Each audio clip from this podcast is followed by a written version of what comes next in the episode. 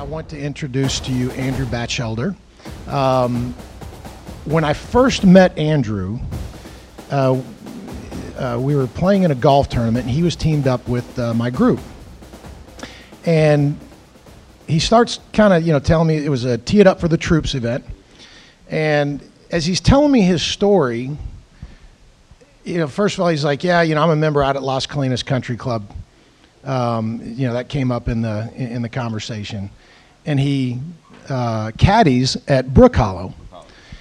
And I'm like, he could see me doing the math in my head. And he's like, well, I'm also medically retired from the Marine Corps. Oh, okay. And as he goes on to tell me his story, I got to tell you, it's one of those stories, Andrew, that I was like, I got to go look this up because some things just didn't sound right. I'm like, nobody falls that far out of the sky, lives to tell about it, and then looks this damn good. And then, oh, by the way, is an unbelievable golfer. This is now my new golf coach, by the way.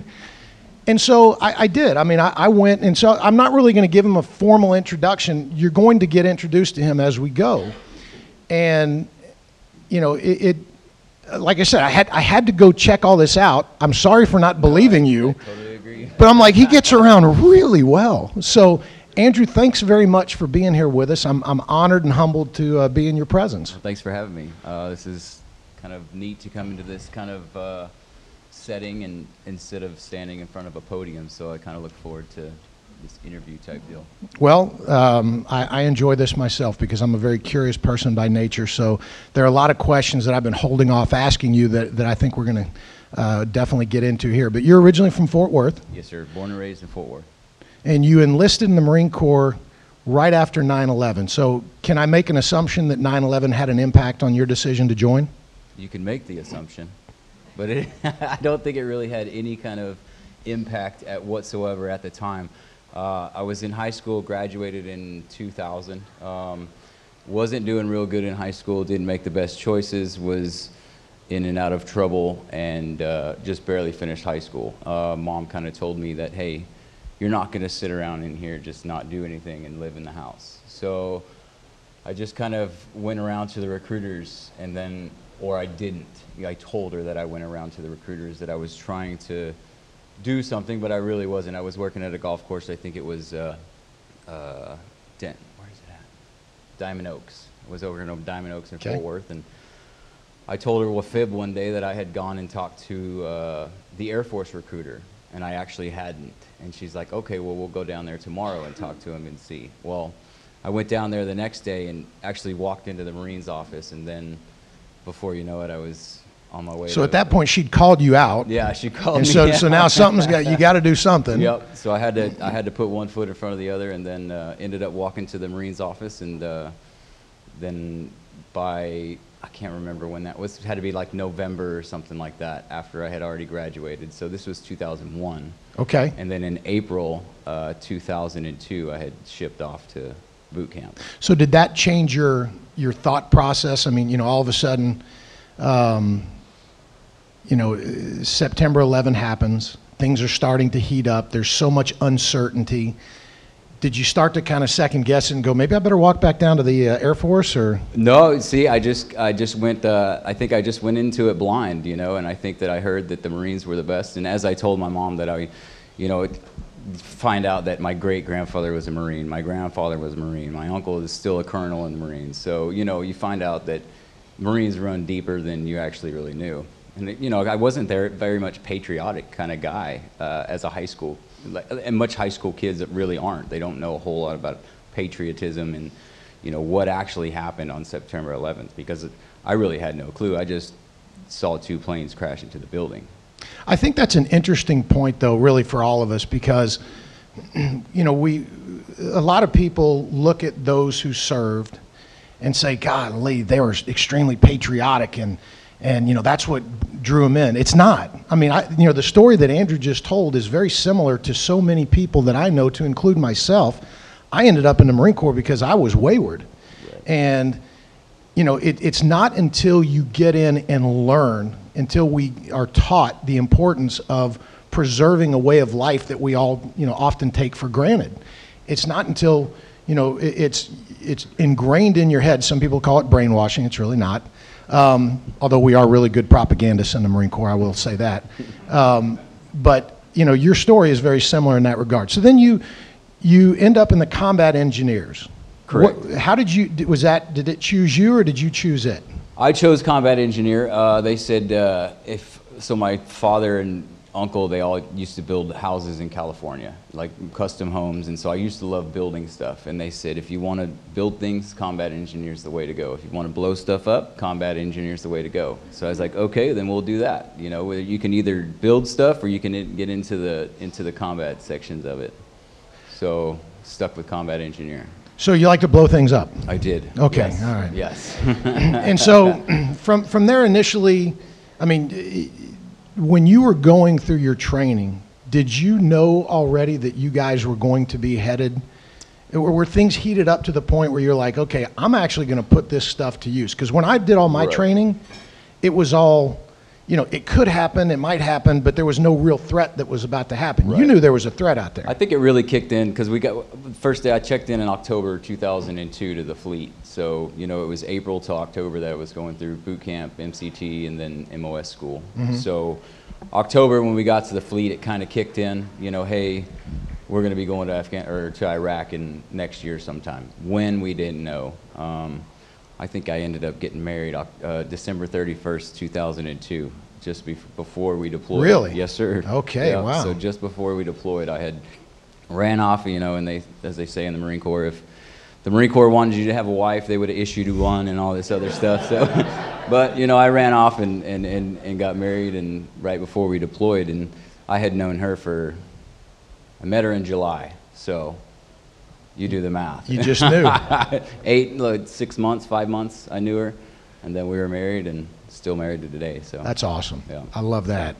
So you get into Iraq. You're part of the initial invasion. And what's interesting, and I don't know if my timing is exactly correct here, so you can correct me if I'm wrong, but he, in the combat engineer support element, they're kind of farmed out and attached to infantry units, which is what I did in the Marine Corps. And he was attached specifically to the 2nd Battalion, 1st Marines, which is the exact unit that I was a part of when I was in the fleet.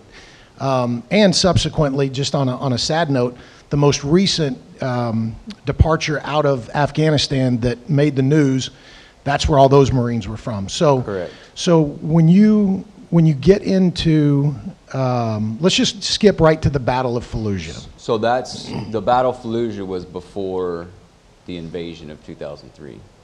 Right. Correct? Yes. So I was, in 2003, I was attached to 1-5. We were the combat engineer battalion that was in charge of breaching the Iraqi-Kuwaiti border and filling in the berms and ditches to allow the 1st Marine Division, or RCT-5, to move up towards Baghdad. But then we were, after returning in 2003, we returned back to Iraq February of 2004 for the initial invasion. That's when we were attached to 2nd Battalion, 1st Marines. Gotcha. And we were February in Fallujah, 2004. Right. So Fallujah has been, for those of you who are not familiar with the Battle of Fallujah, a lot of Marine Corps folklore has already come out of that.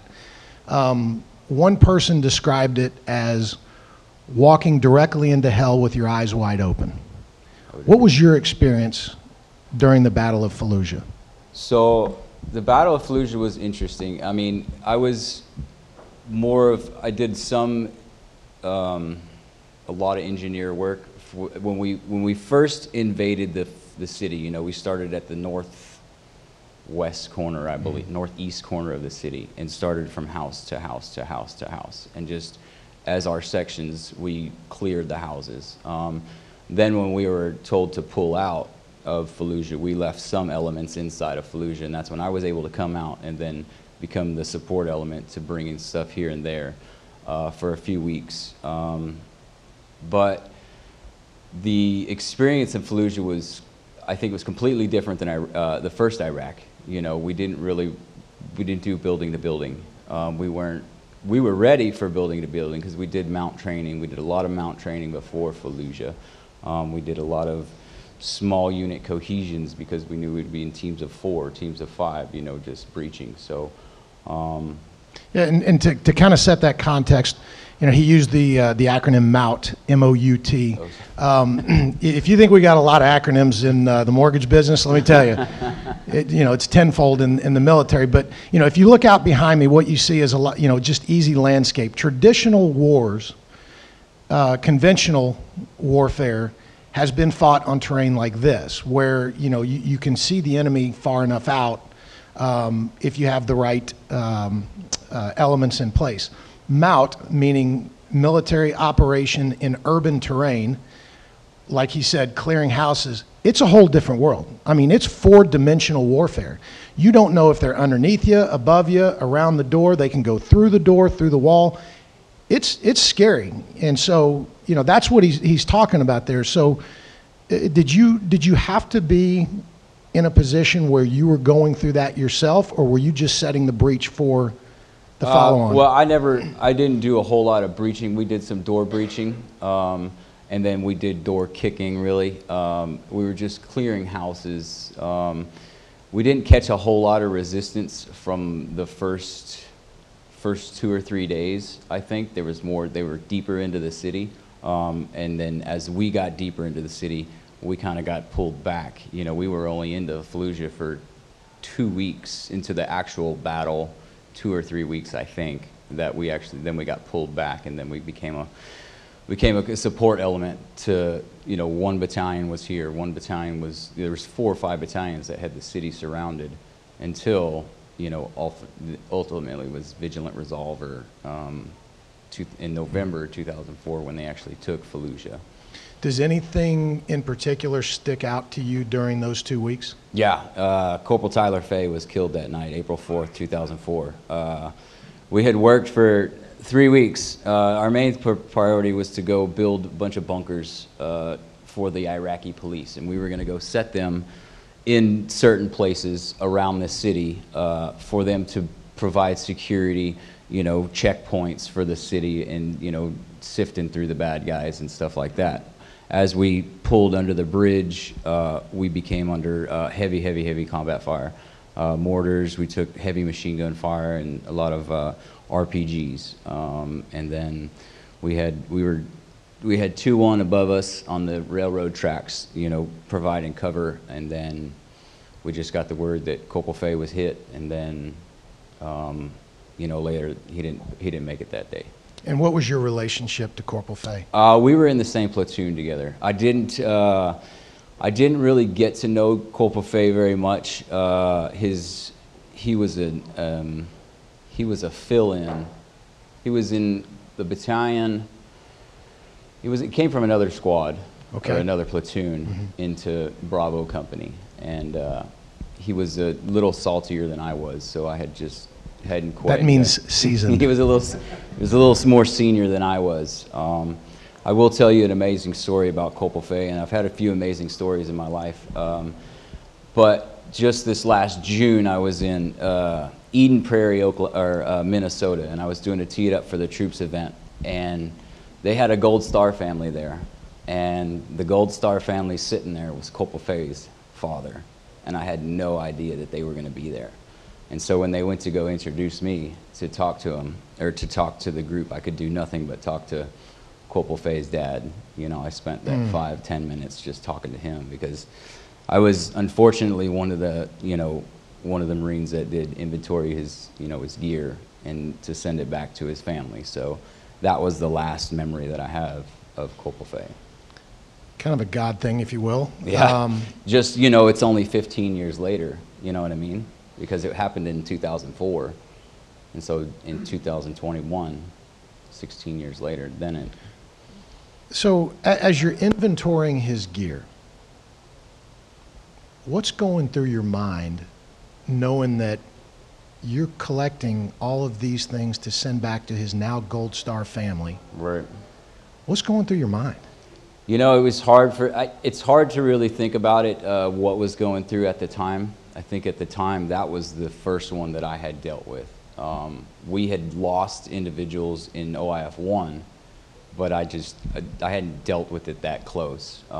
So and not knowing Fay as much as some of the other individuals, it just, you know, it was just a somber moment, really, you know, just a somber moment. Oh, I can see where it'd be a little scary too. Yeah, I mean, it's just, sure. It's reality hitting you right in the face. Yeah, for sure, because you never really know if it would have been you or somebody else. So you get through Fallujah, and again, it was as far as all accounts go, it was tough. It was a very, very tough Marine Corps battle. A lot of wonderful stories came out of it as well, about, you know, guys just protecting the individual to their left and right. But you then transition into the air wing. Correct. Which, by the way, is very traitorous, going from the ground element to the air wing, but I'm going to let this pass. And so you end up as a crew chief on a Huey, is that right? Correct. And so for those of you who've, if you've ever watched a movie like Platoon, anything Vietnam era, those were Hueys, you know, where, you know, they would kind of a big rounded nose, the side doors open, and, you know, and that's where, you know, that the how famous they would, wop wop. Yes, I mean, just a very distinct sound. So you end up in a Huey, which, like I said, this was not that long ago, and these were birds that we were using in Vietnam. So, by the way, in the Marine Corps, we get the very last of all the budgets. So tell me about your experience as a crew chief. So I thought I liked to blow stuff up. Man, I like to fly in helicopters a lot more because, one, I don't have to carry the 70 pounds that you do. Right? Fair. And then two, I don't have to use wheels. I can just get up and go. And it's a lot faster. So, and I think that seeing the aerial perspective of a combat zone is a lot safer, or you would say. You would think it would be safer from the top. I was going to say, we're almost there. I don't know if it was that much safer, but. But, I think it's just the adrenaline rush, you know, 150, 160 miles an hour hanging out of the side of a helicopter, shooting guns and banking and burning and turning. It's an adrenaline rush. It really is. Well, and I know that, you know, I give him grief about that, but I was actually in a helo company. Right. So that meant in the infantry, we would use helicopters to transport us from one spot to another.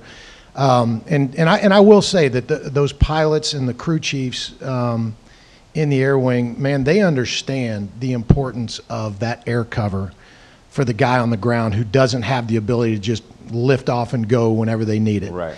And so you guys were the fateful night.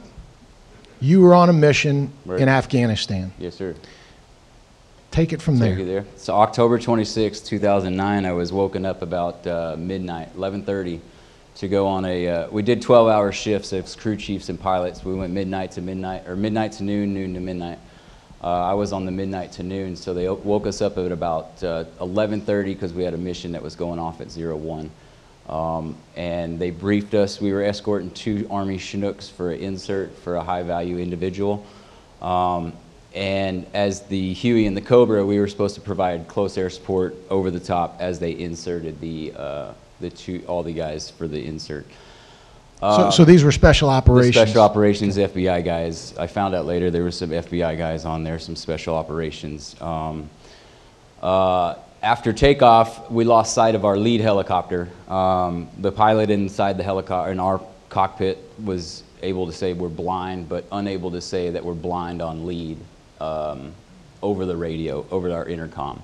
And by the time we had done that, I heard, oh shit, from one of the pilots, and then heard a meshing of metal. The lead helicopter had gotten, I think that we got out in front of lead helicopter, and then lead, when lead went to cross over, they ended up clipping us at some port of our helicopter, and then we ended up crashing to the ground. From about 300 feet in the air. When we hit, we ended up losing our tail rotor and our tail boom, and then became just a fuselage. And then when we hit the ground, I think I was thrown out of the helicopter. And then it caught fire. It was burning. All the rounds were burning off and cooking off. And I didn't really know what was going on. I was kind of, all I could hear was fire crackling, and one of the pilots was screaming. I was calling for Fleury, I was calling for Jones, and nobody was answering me. And then somebody came up and started moving me, and I started screaming. And I told him, no, no, no, don't move me. My biggest fear was being captured alive. But I was in so much pain, I think, in my pelvis area that they were trying to get me out of there. But they ended up getting me out of there within 6 minutes of... And who is they? So the two helicopters that we were escorting, they were actually, they saw the Cobra explode, and then they saw our fire from our helicopter. So mission turned from assault to recovery and, you know, life-saving a mission from there. Yeah, I think that's kind of the epitome of a mission only survives the first round fired, or you know, the mission statement, if you will. Right.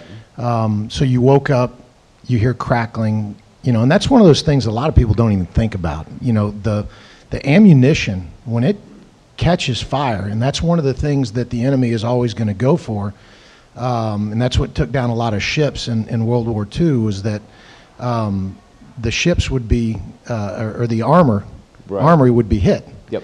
And that's what sinks the ship, because the, you know, all the secondary explosions. So was that going through your mind that, I mean, oh my God. I think I was more worried about getting hit by one. Yeah. Really, honestly, because we had 550 cal rounds and 1,500 7.62 rounds. We didn't have any rockets, but we did have, you know, about 2,000 rounds of bullets. And a 50 caliber round, mind you, by the Geneva Convention is not intended for human beings. I mean, it literally can take someone and cut them in half. So yeah, I can see where that would have been a little bit of a fear to you. What, I mean, you wake up and they're trying to move you, you're screaming because you realize everything's hurting. I mean, describe all the injuries from 300 feet with the fall. So I broke my right tibia fibula. I had an open book pelvic fracture. Basically, for males, our pelvis doesn't open up. Females, it does to allow the, you know, the passage of the baby. But mine had opened about 5 millimeters, which I was bleeding on the inside. So they didn't know if that was probably one of the other ways that I was going to pass away, was just from internal bleeding. I blew out my left acetabulum. That's where your ball sits inside the socket of your hip. I had broke 3 transverse processors on my back, 2 collapsed lungs, 4 broken ribs, and a broken shoulder, TBI.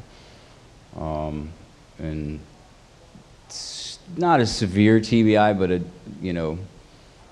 bad enough head injury that, you know, it still affects me to this day a little bit. You think? I mean, half those things, I don't know about y'all, but half those things I didn't even know we had in our body. So you go right into recovery. But yet, I'm going to fast forward and then we're going to go back and fill this in. Inside of 6 months, if my research is correct, you were walking back into the hangar on active duty. I did walk. I was on active duty. It was March. I think it was March 1st. I walked in back into the hangar. So it was November, December, January, March. Within 5 or 6 months, I walked back into the hangar. So physically, you walked back in. I could move. Yeah, physically, I could move. A lot of my injuries were, you know, osteo and, you know, ortho and all that stuff. So, which I was able to recover from. But mentally and emotionally, I walked out the door as soon as I walked back in the door. So, you know, when I walked through the door, all I saw was a burning helicopter. And, you know, it was a burning helicopter. And I think the day I went back, one of the wives was there. I'm not sure. I think the wife was there. I can't remember if she was there, but I know she was at the squadron one of the days that I had shown up. But I just couldn't see a regular helicopter. You know, I couldn't. I was just seeing a mangled mess. And was it literally the same thing that you saw when you came to and looked over? Is that what you kept seeing? I didn't see anything when I looked over. Like at nighttime? Mm-hmm. You're talking about down at the crash site? Yes. No, it was dark. And actually, when I was sitting on the aux bag, which is the auxiliary fuel bag, mm-hmm. and so that thing had exploded. And I had fuel all in my face, so I had never opened my eyes for... I don't think I opened my eyes till I got to Germany, maybe, or Bethesda, or yeah, Germany. was in, I don't remember Bastion. I don't remember staying in Bastion. Mm-hmm. I just remember talking, they called my wife when I was in Germany, and I think I told her I was sorry, and then that was it. And then I Really? Went, you yeah. told her you were sorry? Yeah. I told her I was sorry. Well, before I left on this deployment, I told her, I was like, look, I know this is the third one, but I just don't have a good feeling about this deployment. I told her, I swear to God, I told her the day, like, you know, we left on Mother's Day, May 11th, 2009. And I told her probably May 10th or 9th. And I was like, I just don't have a good feeling about this deployment. Wow. Yeah. So,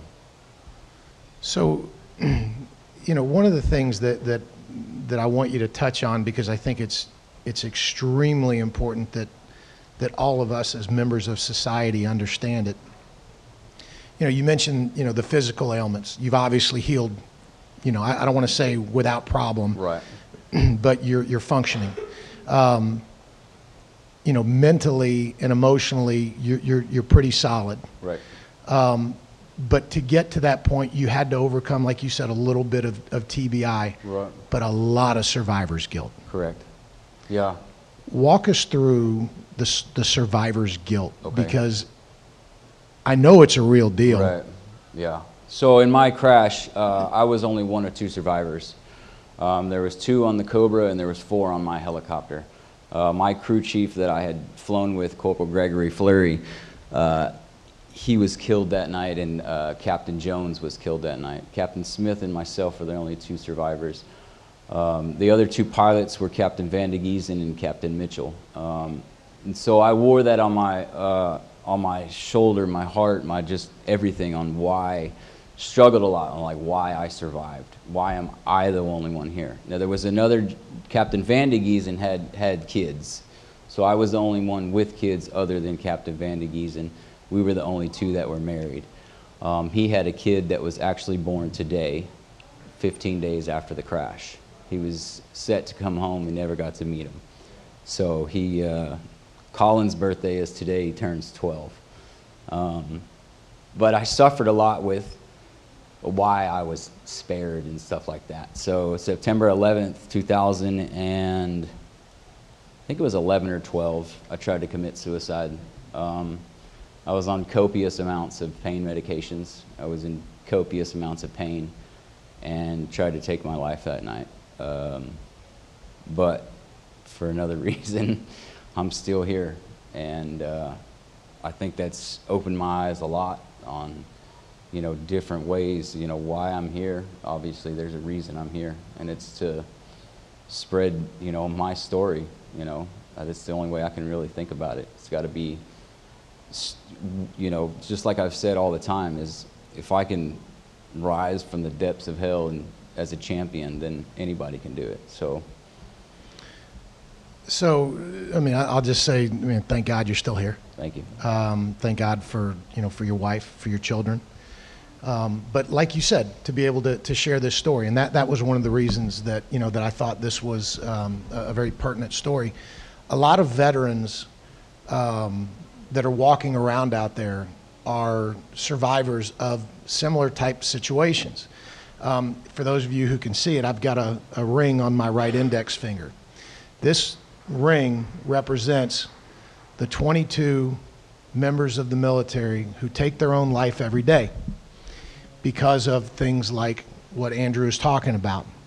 And so it can be any number of different reasons. And so, Andrew, I want to kind of go into that a little bit more, because as members of society, our job should be just to embrace and to love and really just, you know, put our arms around somebody and tell them, we're here for you, we're here with you. Right. It's not to fix it. Mm-hmm. Okay, we can't fix it. Right.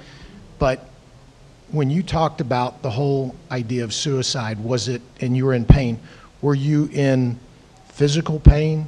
Was it because your mind wasn't right because you were on drugs? Is it because you had nowhere else to turn? And I'm asking all this, and I'm going to give you a second to think about it. I used to think that suicide, I'm not wired that way. I don't even think about it. It doesn't. And so I was very, very naive to it.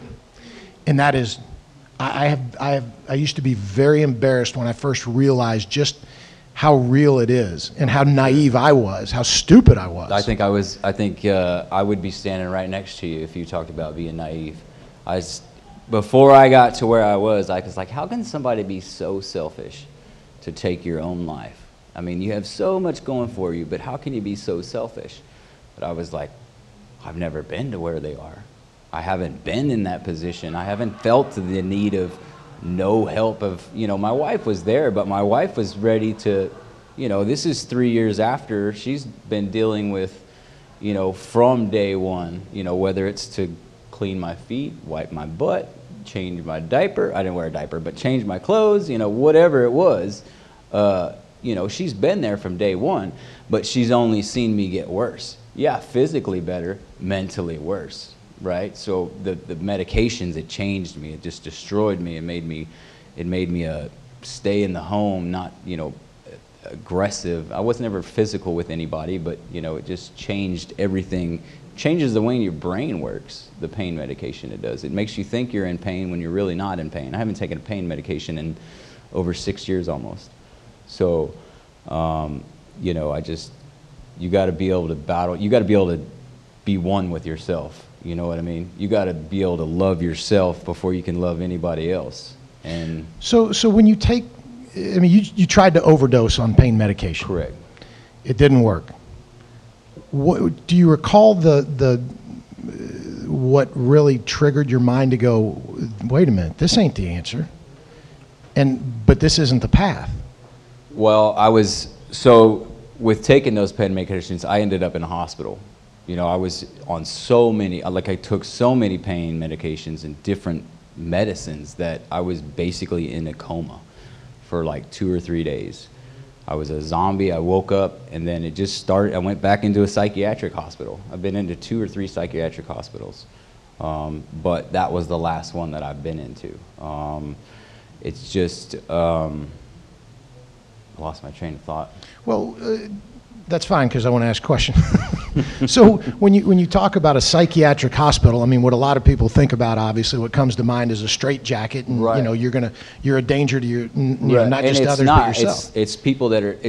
When I got in there, I'm like, this is not who I am. I mean, this is people with heroin addictions, with, you know, crack addictions, with severe bipolar addiction or diseases, and I'm just like, I am not in this. I'm not on this level, Andrew. Mm-hmm. I was like, you are not on this level.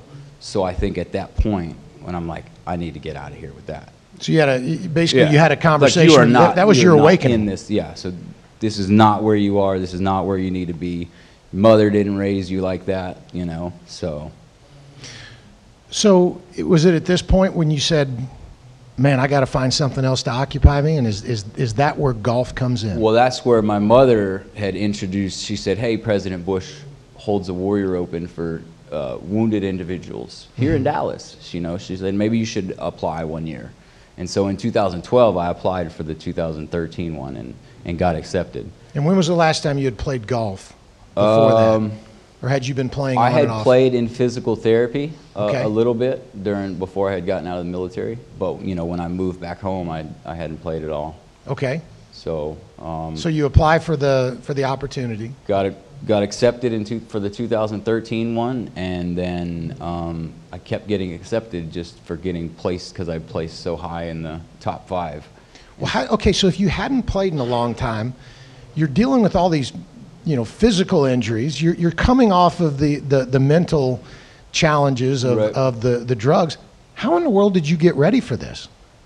Or did you? Well, you know, I turned my life, instead of sitting around the house, you know, I got off the pain medications and then I just started going to the golf course, right? So instead of focusing my mind on my pain and, you know, all this, I would go focus my mind on a little white golf ball and trying to get it inside of a hole for 5, 6, 7, 8 hours a day. So you found that to be very therapeutic. Very, very therapeutic. So my boss is here, and I just want him to know that, you know. This is very, very therapeutic, yep. Okay. Okay, so you find yourself in the, you know, President Bush's Warriors Open. And tell me about that experience, because, you know. Yeah, I mean, you get to meet a president, and then you're playing golf in front of him. Good thing I didn't top the first tee. I may have hit a groove high, but I didn't top it. And, you know, it's just, I think it's the fact of meeting more warriors that are the same as you, that have been blown up, that have lost limbs, that have dealt with pain medications, and I think seeing and getting thrown back into another brotherhood and, you know, camaraderie type deal, building a new network, which has really helped me out quite a bit. So did it kind of return a sense of purpose, a sense of camaraderie? Yeah, I think once I told my story, you know, once I told my story for the first time, you know, that, and for me be able to open up and tell my story and, mm-hmm. and you know, it just, a lot of times not a dry eye in a room whenever you're telling those stories, which, you know, it makes you feel better that, you know, you're moving people and people are actually hearing you and listening. And, you know, I've had plenty of people come up and say, hey, thanks for that. And, you know, you saved me. Right. You know, I watched this here. I watched some video way back when and it saved me. And so it's worth it, you know. Yeah, it's a, I mean, when I think back, the part about your story that sticks out the most to me before we go back to the golf a little bit is Captain Van de Giesen's son being born 15 days after he was killed in action. Right. And I think the reason that sticks out to me so much is because, you know, we think about things like, I mean, first of all, we don't even think about a lot of these things. Unfortunately, in a time of war, it happens all too often. And so you probably have developed kind of a bond with that family, I would assume? Yeah, I think, you know, I've actually, they live up in Massachusetts, so I've become a second team Boston guy. And, you know, it was the hardest point is trying to, for me is to speak, how am I going to be represented and how am I going to be seen through these four families that have lost a loved one, and I was spared in that same crash, you know? So I think from the beginning I was accepted from them, you know? And as I was accepted, it just became, you know, more and more, and raising money for the funds that they do and raising money for, you know, the different organizations that they work with. And it's just been, you know, healing for me and probably mm-hmm. them as well. So kind of shifting back to your golf, I mean, you were on the Golf Channel, not just like on the Golf Channel as a mention. You were one of the contestants. Correct. Yeah, they had a 2018. They came out with a show called The Shot Makers that was filmed at Las Vegas and Top Golf, and I was part of. There was two veterans on there. My buddy Chad and I competed against each other in a two-man event. So. Okay, so you guys competed against one another. You weren't competing with all the other ones? No, we weren't on. Well, we competed against everybody, but we weren't on the same team. We were okay. Teamed up. It was a one male, one female group, but we were on a different team. Yeah. So and outside of you and Chad, mm-hmm. everybody else in this event was like they had professional golfer attached to their name, and then you know. Here comes a you know meathead Marine and soldier, and you know hey, we're in it too. I mean, right. So I noticed that all the other candidates were really good looking, right? But well, they just feel so exactly. So tell us about your experience in the Shot Makers. So series. You know that was helped with the nerves and stuff with playing golf. You know, being able to hold a club without shaking out of your hand, or being able to swing a golf club and. Under pressure. So, I mean, it was definitely a lot more pressure. I think it was like 30 degrees in Vegas when they shot this. They didn't really think that one through. Yeah, but, no kidding. Well, most of the top golfs have the heater up there. Well, they had heaters and everything. Okay, but that wasn't enough. Golf Channel would bring out for you. Very cold, very cold. And did you win? Well, we got fourth. We ended up getting fourth place. Fourth place. Yeah. Okay. So. Tell you what, though, I mean, as you know, when you're going up against professional golfers, right. and you guys finished fourth, that's pretty impressive. Yep, it was fun. It was definitely a good experience. So, you know, the whole concept behind the name of our podcast, Lessons from the Front. You know, there's so many stories out there, you know, like the one you've told us today, that. Lessons come out of that, and they're applicable to everybody's life on a daily basis. Right. What is one lesson that you're gonna teach to your kids, based on the fact that you fell over 300 feet out of the sky, and lived to tell about it. Not just lived to tell about it, but you've actually thrived as a result of it. Right. Because of your approach. I mean, the ones that I tell my kids, you know, because my kids have been affected, they're 17 and 14 now. And my biggest lesson is you have to love yourself. I mean, because my kids go to therapy, and I didn't do that. I didn't tell them to go to therapy. They wanted to go to therapy. Really? Yes. Yes. It was, my daughter approached me one day and she said, hey, I want to go talk to somebody. And I'm like, wow, okay. But you know what? That's what I've been saying for the last 7 years. If you have an issue, go talk to somebody. You don't have to talk to a psychologist. Talk to somebody that will listen, and then we'll get you, you know, go the way that, you know, because I don't go to psychologists. I don't do the therapist thing. I don't do that. This is my therapy right here, because I'm not judged by the psychologist will judge you. That is possibly true. But, you know, so you got to, that number one lesson is you got to love yourself. And if you can pass that down with all of them, you know, that would be. I mean, hey, if you don't love yourself, who will, right? Right, exactly. Exactly. Well, I appreciate you sharing that. And so in a minute, I want to open it up to any questions. But, you know, first I want to ask you one final question from me. You know, Carry the Load, we're about restoring the true meaning of Memorial Day. We're about making sure that those who have made the ultimate sacrifice for you and for me and for everybody in this room, simply because we're worth it. They carried us to their death. And so it's our job to carry them. Who are you carrying? I carry Captain Kyle Van de Giesen, Captain Seth Mitchell, Captain Jones, Corporal Gregory Fleury, Corporal Tyler Fay, and Sergeant Elijah Parker. There's an old saying, I think it's a Jewish proverb, that we die two deaths in this life. The first is when the final breath leaves our body, and the second is when someone stops mentioning our name, or they mention our name for the last time. And so what I would ask you all to do is keep these individuals in your thoughts and prayers, and don't let them be forgotten. So before I turn it over to questions from the audience, I just want to say, Marine, happy birthday, and thank you very much. Semper Fi, sir. Semper Fi. Thank you.